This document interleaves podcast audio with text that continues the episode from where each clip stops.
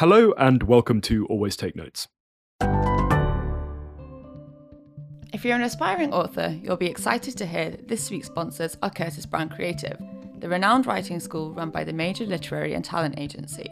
Since launching in 2011, over 190 of their students have gone on to get major book deals, including critically acclaimed authors Bonnie Garmus, Julia Armfield, Stacey Thomas, and Alex Hay. CBC run a variety of online writing courses designed to help you no matter what your current skill level is.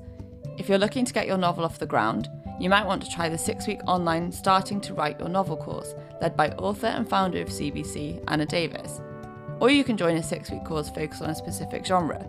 Available courses include historical fiction, science fiction, psychological thrillers, crime, romance, YA, and children's fiction. All online students are given opportunity to get feedback from one of CBC's expert editors. If you're ready to learn new writing skills with an online course, there is an exclusive discount for Always Take Notes listeners. Use the code ATN20 for £20 off the full price of starting to write your novel or any other 4, 5, or 6 week online course. Visit www.curtisbrowncreative.co.uk to find out more.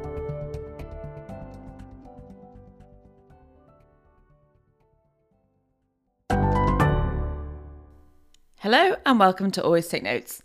In this episode, we speak to James Daunt, Managing Director of Waterstones and CEO of Barnes & Noble. We spoke to James about setting up his own independent bookstore in the 1990s, about being bought in to save Waterstones two decades later, and about taking on the top role at Barnes & Noble as well. It's a great episode. We hope you enjoy it.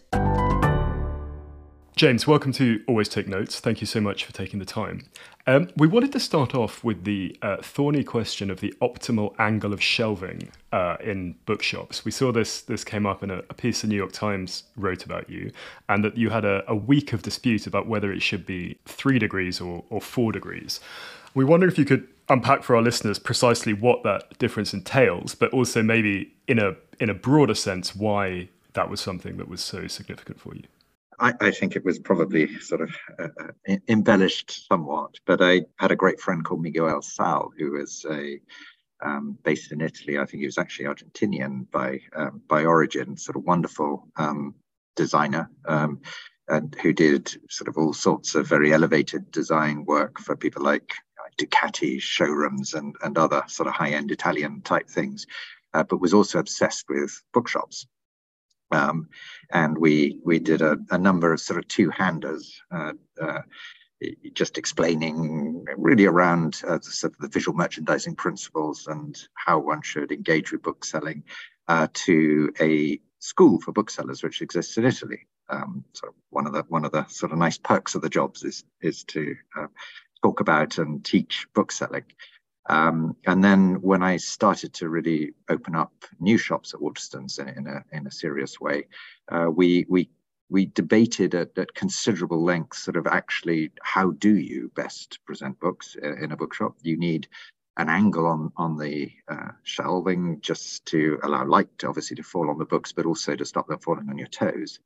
Um, and then it becomes sort of quite heated if you are uh, passionate about such small things as to whether the angle should be consistent or whether it should increase as you go sort of down the shelving unit uh, to present the lower shelves at a, at a, a more acute or a, a, wider angle so that they point up at you and so on. And and in fact you know i, I think at the end of the day um, every bookseller should you know really want to and be deliberate about how they design their bookshops. Um, I've had the, the lucky advantage of both doing it in my own shops, but but uh, subsequently at Waterstones and, and now at Barnes and Noble. Um, and and therefore I can tell you um, empirically that uh, most bookshops that have been opened at the moment uh, have an angle of about three degrees, and that works very nicely. You are victorious. In general, could you give us a sort of description of the Platonic ideal of the bookshop, sort of visually, as you see it, beyond the bookshelves as well? Every bookshop should, as far as able, be distinctive and have its own personality, and of course, is adapting to the physical space that it occupies. And uh, bookselling is notoriously tight margin business, um, and therefore we tend to occupy peculiar spaces because, frankly, they're cheaper um, that, that the standard square box will have an H&M or a Zara in or somebody who could, could pay the top whack. Uh, and we'll be in the peculiar one. and we tend to, when we're sort of taking shops, we find ourselves sort of competing with people like sort of shoe retailers because they also can occupy uh, strange places, but but we really can, um, and therefore each shop is not just about presenting books nicely and, and attractively, but also adapting itself to the, the, the physical architecture of the space, which in our case will tend to have lots of pillars in it and lots of compromises because that gives us a, a, a, a lower rent. I, I also think happily it also allows us to create quite intimate spaces. Um, and at the end of the day, that's probably the most important thing about a bookshop is that it has to be warm and inviting. Uh, they are social spaces, but they're also quite intimate spaces. And how do you achieve that? And how do you achieve the balance between the, the different parts of the shop um, to allow a flow of people and different age groups? We cater obviously to everybody, uh, for young and old and all in between how do you give each of those groups of people their own spaces that that work for them a teenager wants a very different space to you know the the, the young 30 year olds um, who are meeting so a bookshop has to identify and, and adapt itself to each of the of its customer groups. Could we roll back now in your own life and, and your career? So you read history at university and then you worked uh, in the US for JP Morgan. How did you end up doing that? And then how did you and why did you decide that you then wanted to take a very different direction? To be honest, um, I, I, was a fairly lackadaisical student. I mean, I loved uh, what I was doing and reading, but I hadn't thought that I was ever going to leave university. So it was a somewhat rude shock at the end of three years to be turfed out, um, and also obviously needed to work. And in a, in an overprivileged way that sort of Oxbridge does. You know, there's a career service you can go to, and somebody says, you know, there are these jobs and those jobs, and what are you thinking of? I wasn't thinking much at all, um, but there were banking jobs in in New York, and giving one the chance to travel, and uh, and obviously they were then as now sort of ridiculously well paid. So unimaginatively and for no better reason than it sort of sounded fun, I, I went to work for a bank. I didn't do it for for very long. Um, I, whilst I liked the job and it is hugely stimulating, it's it's also all about money, which is sort of not quite what I sort of felt I wanted to spend my life thinking about and talking about. Um, and left them. Took me a little while, but but um, in the end decided that if I wasn't going to be working in an office, then then I had to do something I enjoyed, and the thing I enjoyed um, uh, was reading. Um, so I opened a bookshop. Is it right as well that your wife was part of the decision to to quit banking? Yeah, she didn't approve of of the banking and all that came with it at all, and thought it was incredibly boring and not not not really what I ought to be doing.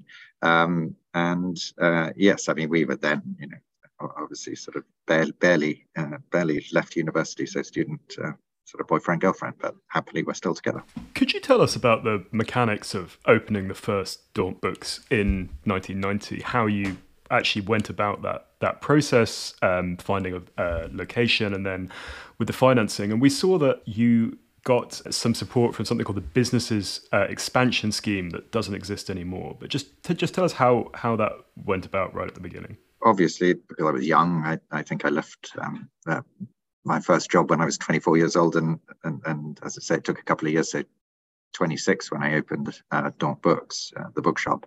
I needed money. There was something called the Business Expansion Scheme, as you said, which gave um, a tax break effectively. You could deduct what you invested, I think, in, into a business expansion scheme um, from your your taxes, um, and that incentive I, I, very successfully sort of encouraged um, individuals to put money into uh, entrepreneurial businesses. Um, it certainly worked for my case. I you know, wrote a you know very ordinary prospectus. I think you know I want to open up a bookshop, and there were. Uh, plenty of portals in which people like me could say, you know, I'm, I'm young and keen, and do you want to put some money into me? Um, and a whole group of people did so, and, and that gave me the capital to open up a bookshop. Unfortunately, bookshops are quite expensive to open. Um, you've got to buy an awful lot of books to put on the shelves, apart from anything else. Um, and I was very lucky to find this beautiful shop in, in Marylebone High Street, um, and uh, which had been an antiquarian bookshop. It was the first, uh, indeed only, purpose-built bookshop in the country, um, and that gave me a, a, wonderful place in which to to start. And what was the Daunt Books sort of USP from the start? Um, was there a particular sort of decor, sort of mood that you wanted to evoke? How did you go about arranging the books that you'd bought? Could you kind of walk walk us through that whole sort of initial setup and, and the decisions you made there? I, I, felt that if I was going to have uh, an independent bookshop, it ought to try and do something that was distinctive and different to um, then the sort of relatively sort of limited number of chains, but we had Waterstones and Dillons and, and a lot of uh, people that, that no longer exist. And, and they were all arranged exactly the same as most bookshops are today, um, conventional subject categories, fiction, history, and so on. I, in fact, arrange Daunt books and continue to arrange Daunt books by country, uh, which is how I read, and that um, puts novels, histories, anything um, into country sections uh, that they're about the novel where it's set rather than where the author comes from, the history where it's about, and so on. It mixes books up, I think, in a in a very interesting way. It's certainly, as I say, how I read, and therefore arranging a bookshop in that way seemed uh, worth trying. Um, and it is fun and it's distinctive, and it allows you to, to present books in a, in a very different way.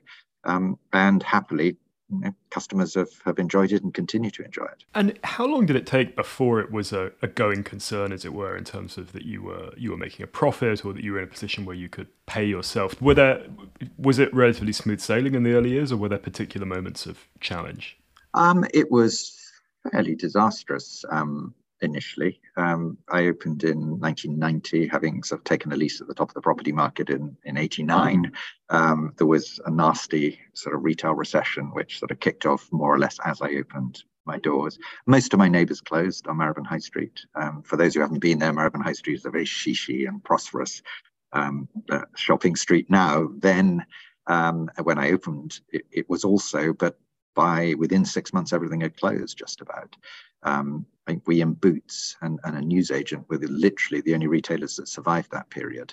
And I sort of, I always sort of felt gripped by a sense of panic whenever I had a queue in in the shop in the early days because it probably meant the bailiffs were in the shop because otherwise I wasn't, wasn't going to have a queue. Um, so no, it was it was difficult to begin with.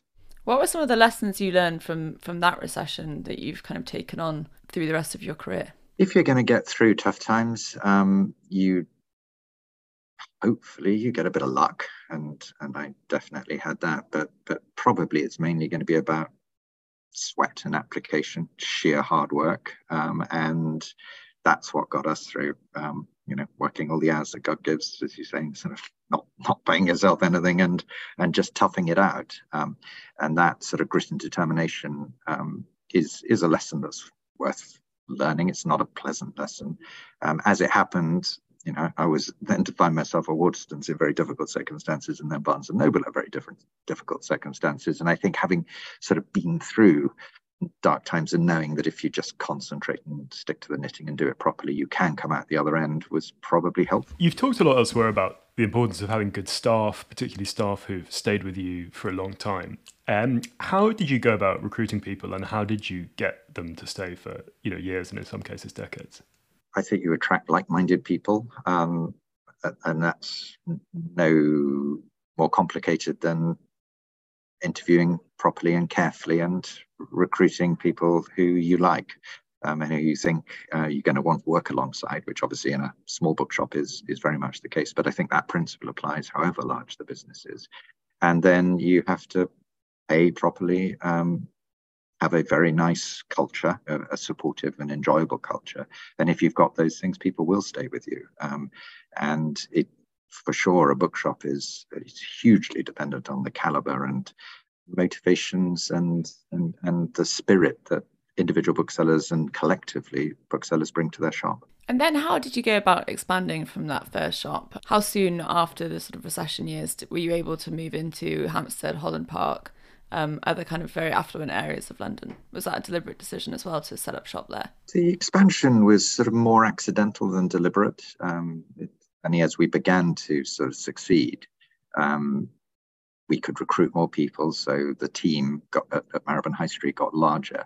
And, and then individuals within it wanted their own shop um, you know, if you if you, High Street was sort of pretty much my shop, um, Uh, and if you wanted to do your own thing, then you you needed to, to, to, have your own. And and so it was a sort of organic and and fairly natural growth for us, and as much about allowing us to give opportunity to to a team, which if you're just one shop is is a bit more limited. And and the early ones, you know, we went up to Belsize Park and then Hampstead and Holland Park, as you say, and they they were all very successful. And and that's sort of carried on, not not dramatically, but you know, every few years, you know, somebody says, "Oh, you know, I'm moving out of London, and you know, I think we should have a shop in X or Y." And so we've we've we've gone outside London as well, um, which is, is just gives more opportunity and it allows people to move around and and uh, frankly ambitions to be met. And during that time that you were building uh, yourself up as an independent bookseller, what was your perception of the big corporate chains? And then moving from that, how how did you end up working taking the Waterstones job? I think my perception was sort of one of sort of broad indifference. Um, they were there. I sort of a bit like I feel about Amazon. It's there. It sells lots and lots of books. It does something sort of rather different to what I do. Um, I didn't sort of particularly mind them, but but equally, I felt they were very very different to anything that I could identify with or, or relate to. Then that became sort of slightly more complicated when they got into trouble and you know, Borders went bankrupt, Dillons and Ottakar's and things all sort of merged into Waterstones. And then um, sort of by 2009-ish, when, when one only had Waterstones there, um, there was a few independence Foyles, Blackwell's and so on, but but really it, the trade depended on Waterstones, and Waterstones was a very, very sick um, animal by then, less of a, of a attractive bookseller, but but also that was what the physical bookselling trade was sort of rooted on because they had so many shops everywhere and there was nobody else. And, and then I became very, very much more interested in them because I felt that their survival was actually essential for my own survival because I needed warehouses and publishers and people focused on the physical book trade because you know I lived off the crumbs of that infrastructure. And if that infrastructure was all based on wood, I, I needed to be interested in what was going on at Waterstones. So when you approached for the job, it was a case of it immediately appealing as something that you wanted to do to help fix a sick animal, as you put it, or was there ever a kind of a moment where you thought this was a, a, a very sort of daunting, pardon the pun, challenge? I mean, I was sort of arrogant enough to believe that the the principles of good book selling are fairly universal. Um, as I said, I, I did a, quite a lot of teaching of bookselling. Um, know, Miguel Sal and, and, the Italian Booksellers School was something that predated uh, uh, my my involvement with Waterstones. So I sort of knew about bookselling. I was very interested in bookselling, and I also thought that if you applied that to Waterstones, they there was absolutely no need for them to go bust. It was ridiculous. They had all these wonderful shops up and down the land. Um, and also, it would just be really sad uh, not to have bookshops in many towns where, you know, clearly it was going to be highly unlikely that anyone would ever put a big bookshop into Middlesbrough or Grimsby or, or wherever it might be up and down the land. You know, Tunbridge Wells was going to be fine, but not those kind of places. Um, uh, so I, I think I sort of went into it sort of with a with a sort of fair determination to to wrench them round, uh, knowing also that it was going to be quite difficult. And in terms of the factors that had imperiled Waterstones and had killed these other chains, to what extent was it Amazon? To what extent was it the ebook? Could you unpack, you know, looking back a decade or so, what was the the perfect storm that had made things so difficult?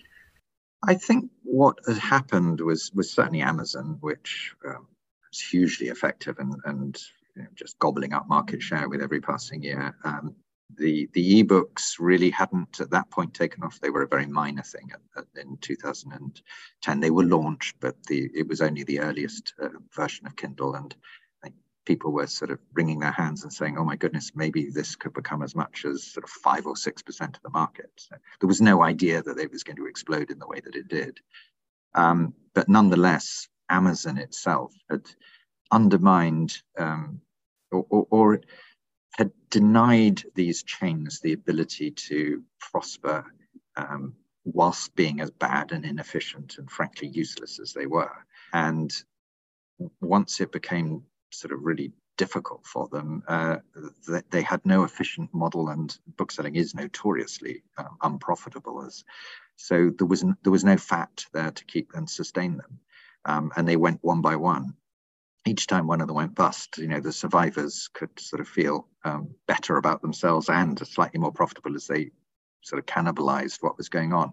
But when there was nobody else, Waterstones was in big, big trouble and was just sort of simply going bust. And so when you uh, came into Waterstones, what was your first sort of port of call? Um, was it this sort of decentralization um, that you've mentioned, making making each shop its own sort of individual entity, but within the broader group? Yes, it was simply to say, uh, articulate that if we ran each shop, if the individual booksellers and teams within each shop really addressed themselves to their bookshop and tried to turn them into a good bookshop, they would have much higher sales. Um, and I knew just from going around the shops that the booksellers in the shops knew that as well.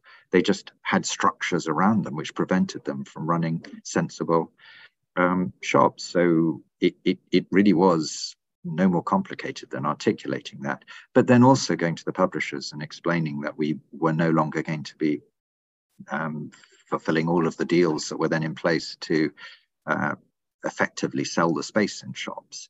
And that that had to end. And you know at the end of the day we we controlled our own shops um, and therefore it happened. Um, happily pretty quickly sales started turning around. Um, and in particular we got rid of all of the structures which were in place to impose uniformity on the bookshops. Uh, and that was an awful lot of people and cost. And so the, the head office dramatically shrank and all the costs attached to that. And that gave us a, a, a bit of breathing room uh, and allowed us to, um, well, frankly, survived what then became a, a rather terrible storm when Kindle uh, and Kindle Paperwhite really took off. But but we'd just done it in time uh, and, and we managed to get through it. We wanted to come back to, to Kindle and also to this habit of, of selling space that you got rid of. But a question um, from me, just reversing slightly, was that at the time that you came in, uh, Waterstones was owned by this this wealthy Russian Alexander Mamut. Um, there's obviously been a lot of discussion in since what happened in Ukraine of the role of uh, wealthy Russians getting involved in British sporting and cultural properties. Um, we had a look; he's not on the sanctions list, as far as we can we can tell. But what's your thoughts about what that was like at the time, and then you know with the perspective of zooming on 13 years or so, and uh, you know everything that's happened since then? Well, I think uh, Alexander Mamut is uh, is a sort of entrepreneur. He wasn't in the in the, the oligarch sense of mm. being one of the people who sort of got huge natural resources or, or sort of um, that that that we sort of typically think of as, as these rich Russians. Um, but he was very Anglophile um, and uh, very literary and very interested in bookshops and, and publishing. Um, so for him, I think it was clearly a business uh, decision. Um, he felt that it was ridiculous that no bookshops could survive in the United Kingdom, and as effectively the bankruptcy of of Waterstone seemed to suggest. And at the same time, he had a sort of a great empathy for bookshops and bookselling. Um, so he was a, a sort of a, an ideal owner. Um, I think he probably perceived that the money involved as being relatively modest. Uh, it's very, very helpful if you're trying to turn around a business to have a, a single owner who shares the philosophy behind it. Um, and he was brave, and put the money in there, which, you know, otherwise um, there was no way that, for example, private equity or somebody was going to at that stage. Um, so I think it was highly fortuitous. Do I think it's sort of right and proper that you know individual entrepreneurs should take these sort of very risky bets where no one else would? Yes, if it saves jobs and uh, and particularly if it allows bookshops to survive. Uh, we were extremely lucky. Could we return to then that, that point about co-op fees? Could you explain for any listeners who don't know what that is, what that involves, and why it had such a sort of stultifying effect on on what you could do in the shops? Sort of co-op and, and promo fees are very much an established part of general retail. Um, you when you walk into a supermarket and and all the Kellogg's cornflakes are in uh, are occupying a certain amount of space, you know that will be because Kellogg's are paying for them to be there, and uh, and, and the Head and Shoulders shampoo, likewise Procter and Gamble, whoever it is who make that, will be paying some money for it to be there. Um, and bookshops worked exactly the same. just another uh, branch of retail run the same as most other retailers. And that was predicated on selling the space. Publishers pay to have John Grisham on, you know, on the bestseller list at number three and on the front table um, in every single store. Uh, those sort of things like selling your bestseller uh, spaces become self-fulfilling. So it's sort of kind of not cheating anyone. Um, it still goes on. Um, WH Smith operates on that basis. The supermarkets, when you walk in and find their books, they operate on that basis. Um, over here in the United States, it was how Barnes and Noble was doing it at the point I arrived, and other book retailers do. Um, you don't find books wrapped up in airports, for example, um, because the individual shop manager thinks it's a great book. They're there because the publishers think they're going to sell, and they are the best sellers, and they're paying for the books to be there. So it's a very well established retail model.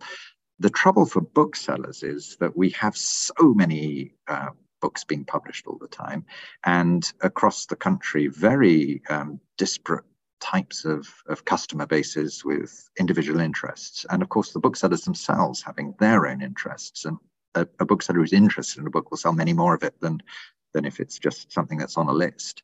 So we, we needed to get rid of it to bring proper sort of curation into our stores, proper engagement from the booksellers. It also happens with books to be extraordinarily inefficient because there's such a tidal wave of constant publishing that's going on that if you pile up um, these uh, publisher dictated books, they're probably going to have it wrong in most places most of the time. And indeed, that was the case. So the way the book trade works is all the books you haven't sold, uh, you send back what we call returns and returns at a standard bookshop chain, Waterstones, before I joined, Barnes & Noble before I joined, would run at about 25% of sales. That's probably more like 75% of new books that come in uh, get piled up and sent back. So it's a huge amount of labor involved in that.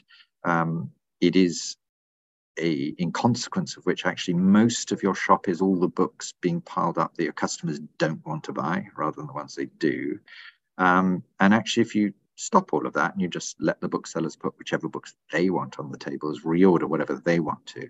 All of those returns disappear, all the labor attached with it, all the costs. I mean, if you just think about the sheer freight costs, transport costs in and out, um, and you sell many more books. So although you've given up an awful lot of money, because you no longer get those co-op fees, and it was 27 million, I think, a year when I joined at Waterstones, and about 120, 30 million a year at Barnes and Noble. So big, big, big amounts of money, actually more money than the business as a whole made. Um, you give up that, but suddenly your costs drop, you sell much more. And if you're running good bookshops, you end up making more money. What was that discussion with the publishers like when you turned around to them and said that this, as you say, very established practice was not going to be happening anymore? We read that it was months of negotiation. Well, it wasn't so much negotiation as that we obviously have where we, we operate within a, a book industry and the publishers are sort of key partners to us. So you can't unilaterally do things because everything has to adjust. And it wasn't so much negotiation, it was like, how do we adjust our way out of this? Because you printed books, for example, on the basis of how we're taking them in. And if we're going to transition out of this, how are we going to do that in with causing as least pain uh, throughout you know, to authors, to you, to the whole sort of infrastructure that's there. And I think there was a certain amount of sort of hand wringing. I think every publisher would really would have liked us to stop doing it with every other publisher but them. Um, and that, that, that they would have all agreed would have been the ideal outcome. But at the end of the day, I was sort of like to them, which is like, has anybody got a better idea? And if it all works, we're going to sell an awful lot more books. And if it doesn't work, we're not going to be any worse off because we're just going bust and we're going bust anyway. So I think there wasn't much resistance, there was just a lot of concern.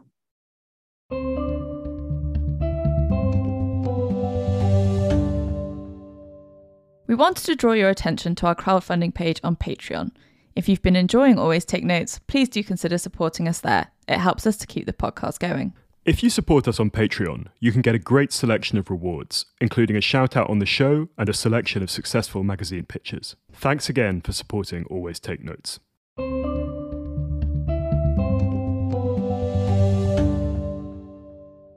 In terms of Waterstone's own role as a tastemaker, particularly its book of the month, how does that work? Who is the sort of panel of experts who's choosing that? And do you get lobbied for it um, from publishers? We certainly get lobbied. Um, we do, uh, but but the lobbying is, you know, here's an advance copy, please read it. Um, we think it's wonderful. Obviously, every editor in the land thinks their book is the best. You know, every parent thinks their child is the most beautiful. Um, so we have the books come in, we spend our life reading them, um, and we try and make good choices. Um, a lot of advanced copies go out into the shops. Um, over time, one learns who's got really good taste. Um, and we've got a lot of you know, very experienced booksellers who read very eclectically. Um, I think we generally make pretty good choices. It's never a, there's never so much as one pound attached to those um, choices. It is simply we think we can sell a lot of the book. We think customers will enjoy it. We think there's a, a, a coherence in how we're choosing books, and and in fact, we're not doing anything different to what used to happen um, with the huge popularity uh, when I was first around of, of the book clubs, Richard and Judy, and all of those things. They were just choosing good books. Um, those have dropped away in their popularity, they haven't disappeared, but they've dropped in popularity. And I think uh, our own choices, which act in the same way, which is just to put a spotlight on books and say, these are really good.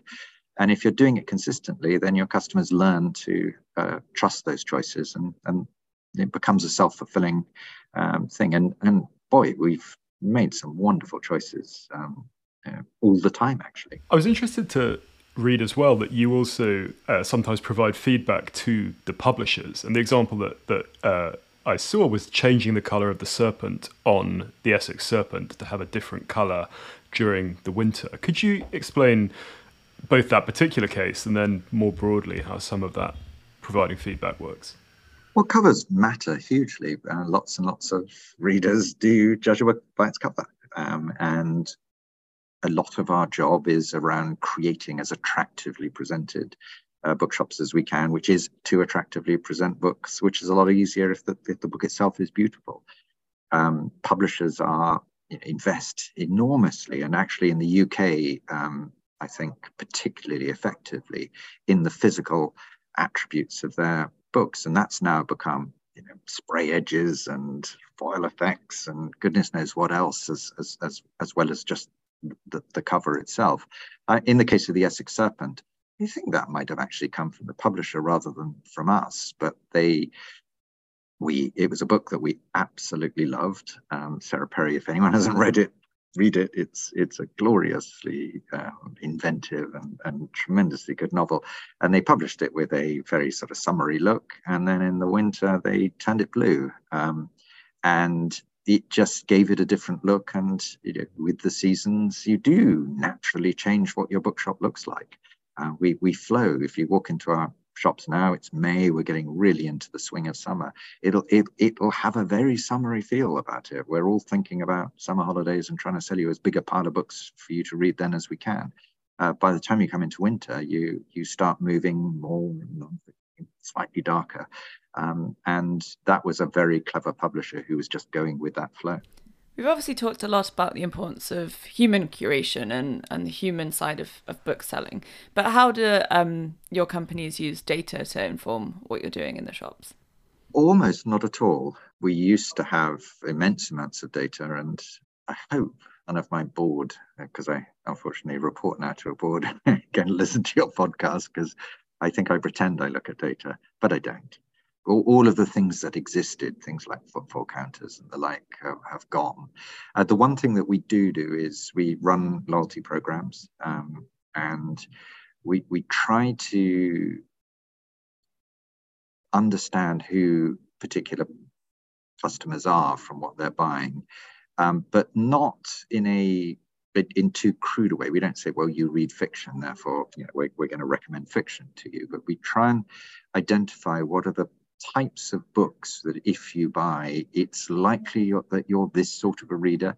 And then we send you emails about those sort of books. If you're if you've read The Essex Serpent, we kind of know what sort of a reader you are. Um, and then we will put in front of you sort of good literary novels with strong plot lines and the like. Um, if you're reading Colleen Hoover, we'll send you something very, very different. Um, and stimulated the history and so on. So we do use data in that sense, but I think that's really just to bring what comes naturally and intuitively on the shop floor, what every bookseller is doing every minute of the time that they're serving customers, to email and, and online curation. Um, so it's sort of data, but it's really about just un- interpreting um, the, the books that people are buying and therefore using that to recommend other good books to them. We touched on ebooks earlier, uh, but could we return to this moment you mentioned when Kindle really got a critical mass and, and Kindle Paperwhite and so forth? Just explain maybe for people who don't know as much about what was going on at that particular moment. Uh, and then from that, how have things changed since, and, and how did you respond to what was going on? It um, uh, Amazon brought out the Kindle Paperwhite in 2012, 13, and it was embraced with huge enthusiasm, and newspapers were full of it, TV reporting full of it, and and, and uh, every other article it seemed to be uh, sort of about the death of the book, um, and and there was a sort of sense that there was an inevitable transition that was going on from uh, physical books and paper to to the ebook, um, and indeed, of course, that was evident in music, where you know vinyl had disappeared, CD was being uh, disappearing to, to, streaming services and Apple Music and, and all the rest. So it seems sort of intuitive uh, and natural that the way uh, the physical media in, in music uh, and indeed in film uh, was transitioning, that book was also going that way. And it was dramatic success uh, within the sales, um, big, big market uh, share shifts on, onto E and and it was all pretty um, scary, if truth be told. Um, at Waterstones, we were very early on in the turnaround, so it started at a difficult point of losing money and, and heading for bankruptcy, and then this sort of tidal wave of transition to E came along. Um, my response to that was that one, I never for one second believed it. Uh, I never for one second thought that more than a relatively small a minority of people would actually want to read ebooks as their main way of reading because the pleasures of a physical book are so obvious. Um, but we we did need to sort of engage with it, and and the way which we did so was actually to start selling Kindles, um, and that caused a, a, a certain amount of um, horror, I think, in in people who wanted Waterstones to survive and felt we were simply, you know, hastening our own demise.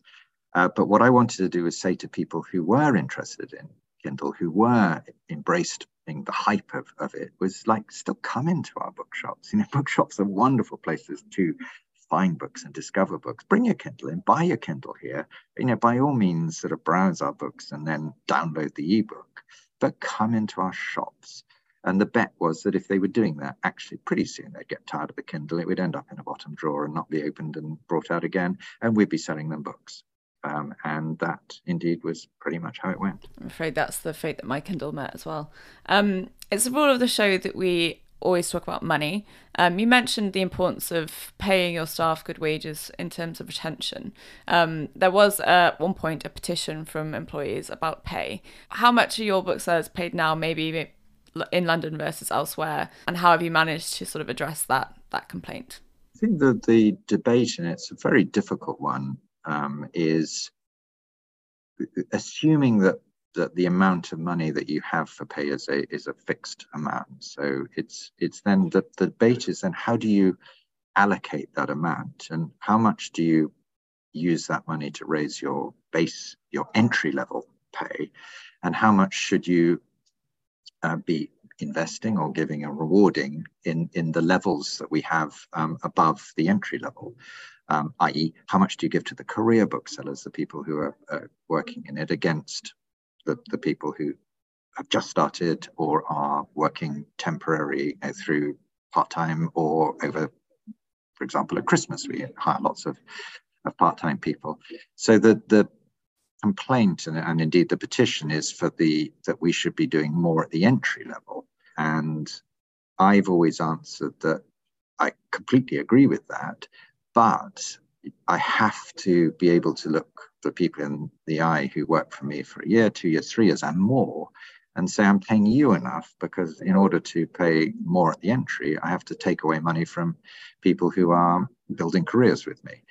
Um, and the answer is, I don't think we pay them enough, and that our primary obligation as, as an employer is to put more money into those promotional ladders because you know, frankly, it's booksellers, experienced booksellers, people who are building their careers in bookselling, upon whom uh, the, the quality and excellence of the bookshop depends. So that's the, the debate that we've been locked in. I think that as a business, as we do do better, then we should definitely be investing um, in our people. Um, and it's the success with which we do that which will determine the success of the business as a whole. Um, and again, I'm now started that journey at, at Barnes and Noble, where you know, as at Waterstones, you inherit a business which is dominated by people on the single starting wage, dominated by part-time workers, very, very few people who are staying in the business, almost no promotional structures. You just have a manager, assistant manager, and that's about it. But then put in all of the layers which allow people to stay and, and build careers and, and do so working full time. If you can have a full-time bookseller, you can learn obviously much quicker and more effectively than if you're only working um, a, a, small number of days a week. So that's what I feel that we've actually that's been key to turning around Waterstones and is now key to turning around Barnes and Noble. It's putting in a structure which allows you to retain booksellers. And then how did this move from Waterstones to Barnes and Noble come about? And what were your thoughts about taking that or making that move when it first became apparent that you could? Well, sort of oddly enough, it was the same dynamic going on, which was we were doing very well at Waterstones. Um, we'd turned the business around and sales going up and opening more shops and, and generally doing really well. Um, but then, and, and having no regard, you know, frankly, to the United States. Um, and then sort of slowly it dawning upon us that Barnes and Noble um, was the same as Waterstones had been. It's the sole surviving large major physical book retailer in the United States, and it was in big, big trouble. And then we, within our world, we have um, these international publishers who dominate it. Um, they are owned mainly by Europeans. Um, Rupert Murdoch owns HarperCollins, but otherwise it's Lagardère and uh, Bertelsmann who own Penguin Random House, and, and uh, Macmillan is also a, a German-owned uh, uh, firm, uh, but they're all headquartered in uh, New York, um, and the US book market is identical pretty much to the UK one. Same books published, same authors, same bestsellers, um, uh, and therefore, actually, it is the US market which sort of dominates the Anglo-Saxon publishing world, and then this realization that if the physical bookshop failed in the United States, it's probable that the whole structure of the trade uh, would adjust without a physical book selling uh, part to it. And whatever happened in the United States was probably inevitably going to come to the UK.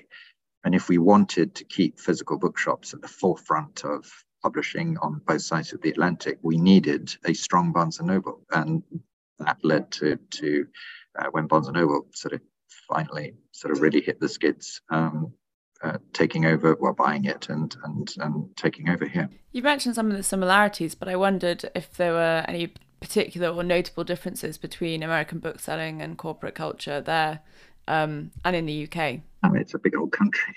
the, shops, are, the, the bookshops are very large, but no, um, I think Barnes and Noble was running itself very much like Waterstones was running itself, very centralized, very corporatized, based on co-op and promo, and uh, driving this sort of notion that you needed consistency in your stores and investing huge amounts of effort to have every store be the same. Um, which is, after all, how most retailers work. You, know, you, expect if you walk into Zara to get consistency. You don't want the Wild West going on. Uh, whereas with bookshops, you really do. So it was just bringing that same principle there. Um, shops are bigger, but they uh, uh, so so are the, the markets that they uh, address. The books, as I say, are the same. The principles are definitely the same. And to be honest, I haven't found much really that's that's different between the two. There are some sort of edges around the culture and uh, uh, that that are different, um, but I don't think the the moves that we're making, and it is really about changing culture. I don't think those are any different at all, and I don't think the tribe that is the book selling tribe is any different over here to. Uh, I speak from New York now. Uh, any different over here to to the United Kingdom. You mentioned earlier that you uh, you have a board to report to now, which you used not to. What has that transition from being your own master to working within a larger corporate structure been like? surprisingly unchanged. Um, I think we we know what we're doing. We we stick to the core principles of how do you encourage better book selling in your shops, not get too overexcited about failure because if you allow um, autonomy and increasing amounts of autonomy to bookshops, some will get very much better, but also some will get very much worse. So it is that tolerating uh, the divergence of, of, of execution. Uh, to be honest, if you're reporting to a active and, and attentive board um, who primarily really want to know whether you're making more money rather than less money, and if you are prospering, then then they're pretty happy and supportive. And in fact, this board was very, very supportive and took some big risks when when we were hit by COVID. I took over in September 2019, and sort of rather like Paperwhite and Kindle coming and knocking me sideways when I got to Waterstones. Uh, COVID came along and knocked me sideways when I got to Barnes and Noble. Um, but the owners supported um, when we were forced to close all the shops, um, keeping everybody, um, all, all, the uh, full-time booksellers and experienced booksellers employed in the shops. We kept the lights on and we got to work in, in our shuttered shops, which in retrospect was an obvious thing to do, but at the time was quite brave because nobody knew when it was going to end. Um, and it was obviously very expensive to keep on uh, paying people when every other store was shuttered and, and people were furloughed. We're coming towards the end of our time, so I wanted to ask A, what it is that you like reading yourself, and B, just how much stuff you're reading every year. I read reasonably eclectically. I always read a lot of fiction because, frankly, that pays the bills, and identifying really good and exciting fiction is, is important. But I also read always some form of nonfiction, generally something serious. Um, and I if there are great reviews that catch my eye, I always read those. Um, and if uh, editors that I respect um, or, or, agents, you know, suggest a particular book, I'll always try and read it. I've just finished, or I'm about ten pages away from finishing uh, a fantastic book which hasn't come out in the UK, I think, yet, called um, Monsters by Claire Dederer, which is essays. Well, it's it's an examination of of why sort of so much creative genius is attached to the most despicable people, um, and to what degree do their uh, actions and personalities uh, stain or inform our own viewing of the art that they create, be it you know Picasso's paintings or um, or in, or in the movies, or, or indeed so many writers who are um. Uh, but underneath it's also is a, is a brilliant uh, and very, very, very funny um, examination of our own motivations, and it's a it's it's a powerful feminist book as well. Um, so I read those kind of books, and then I read wonderful fiction. I want to ask your, your view on some of the broader economics of the publishing industry. So we, we talk to a lot of writers on the podcast, and, and as Rachel alluded to, we always ask about money and how they've they've made it work as writers, and it's it's often very challenging. And what are your views on the the fraction of the the purchase price, both at, at the at Waterstones or, or more generally in the book trade that then works its way back to authors themselves? It's sort of again, I suppose it's a bit, bit the same in, in acting and the movies and the less. If if you're a successful author and you have a bestseller, you really, really get very, very rich and and you know stupendous fortunes are made by the, the most successful authors. Um, equally, if you're mid-list or, or selling modestly, um, that it's it's difficult to earn a living. Um, if in some forms of, of really important and creative writing, poetry, for example, um, next to impossible to, to earn a, a decent living. I think that's something that as booksellers we're able to sort of slightly sort of step back and say well this is for publishers and authors uh, to decide between them with agents very much in the mix um, uh, uh, because we simply we sell the book for the price that the publisher sets. We don't set it. Um, we're not like in most retail trades where the retailer is sort of driving the whole place. Uh, we're, we're very much on receive. Um, we've always been, you know, the, the, the, the quite far down the, the the, the, chain, as indeed we are in status. I mean, it's a much higher status to be a publisher or an agent um, than it is to be a bookseller, precisely because we're not involved in that. Um, do I think there are difficulties around it? Surely there are. Um, I was listening to a to an editor um, giving his retirement speech and uh, not long ago, saying that he'd come full circle. I mean, really esteemed uh, author, uh, um, editor, saying that he was paying at the end of his career the same advances that he was paying at the start of his career, 40 years. Um, that that's not right. Um, at the same time, of course, as publishers have prospered hugely. Um, these, these, when I started bookselling, you'd go to meet a, a, publisher and you'd go down, you know, to to the rather dingy parts of London. You go to the far end of Fulham. You go over to Clapham. Uh, nowadays, if you want to go and meet those same publishers, uh, you go uh, to one marble lined palace on the Thames or another marble palace on the Thames. It's it's uh, the publishers have done quite well in this world. Well, on that sort of cheering note. um, thank you very much for your times, James, and wishing you all the best with all of your ventures going forward. Thank you very much.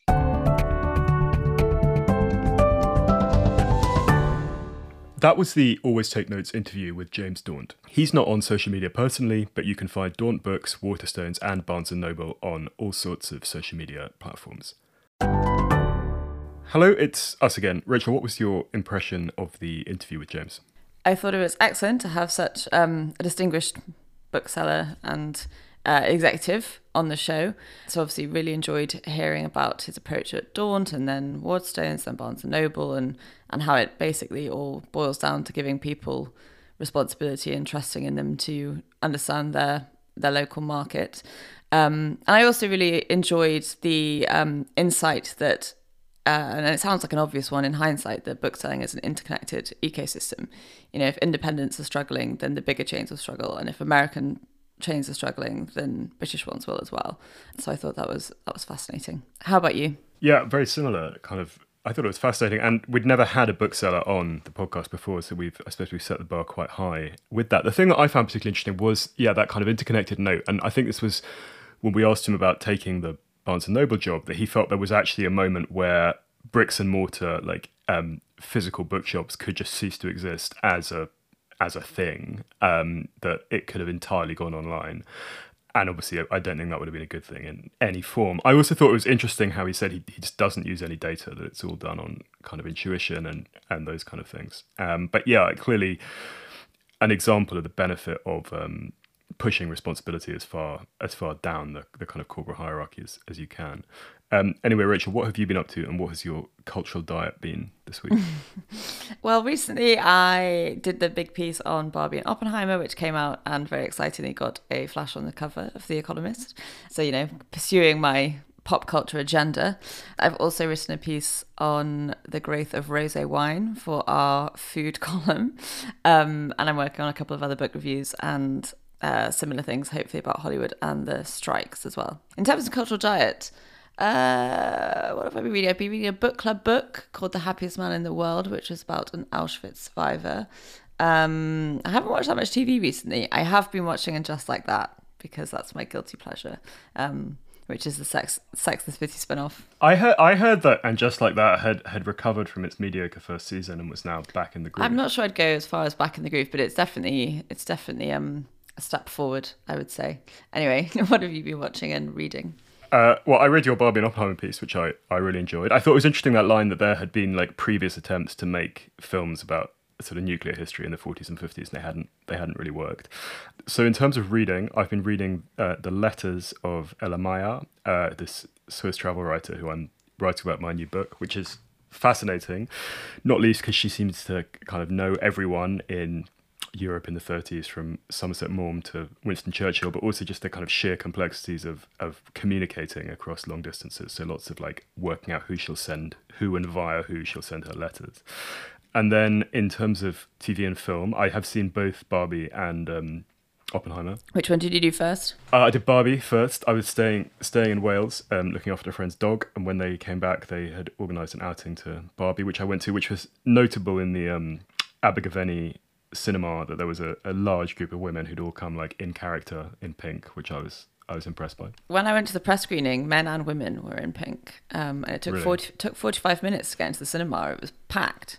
You Yeah. did mention that the, the Barbie press screening was significantly better attended than the Oppenheimer one. Yes, although I think potentially that might be A, because the Oppenheimer one was at nine in the morning, and B, I think they had multiple Oppenheimer screenings um, I see. versus potentially one Barbie. But I'm not sure. So I, I'm trying not to read too much into the press screening dynamics. I um, but I, this is a spoiler alert, but I, I particularly enjoyed the um, the joke right at the end of Barbie, which Mm. um, I didn't see coming, but I thought was quite was quite punchy for anyone who's seen that. Uh, and then I did see, I saw Oppenheimer on um on an IMAX print in Leicester Square, which was kind of a which was kind of amazing actually. Like, to, glad to have seen it on a on a big screen and everything like that. And then on TV, I have been watching um, another French series called Les Combattants, which is um, called Women of War on Netflix, and it's about uh, four women at the beginning of the First World War, and it's actually uh, better than I thought it would be. So I would I would recommend that. Anyway, uh, this has been Always Take Notes, hosted by me, Simon Akam. And me, Rachel Lloyd. Our producer and social media editor is Artemis Irvine. Our score is by Jess Dannheisser, and our graphic design is by James Edgar. If you'd like to follow us on social media, we're on Twitter slash X. Should we be calling it X now? I don't know. I don't Um, know. Yeah, maybe. At Take Notes Always. On Instagram at Always Take Notes. You can support us on our crowdfunding page on Patreon under Always Take Notes. And if you'd like to leave a review on iTunes or get in touch with us via our website, please do. Many thanks. Bye bye.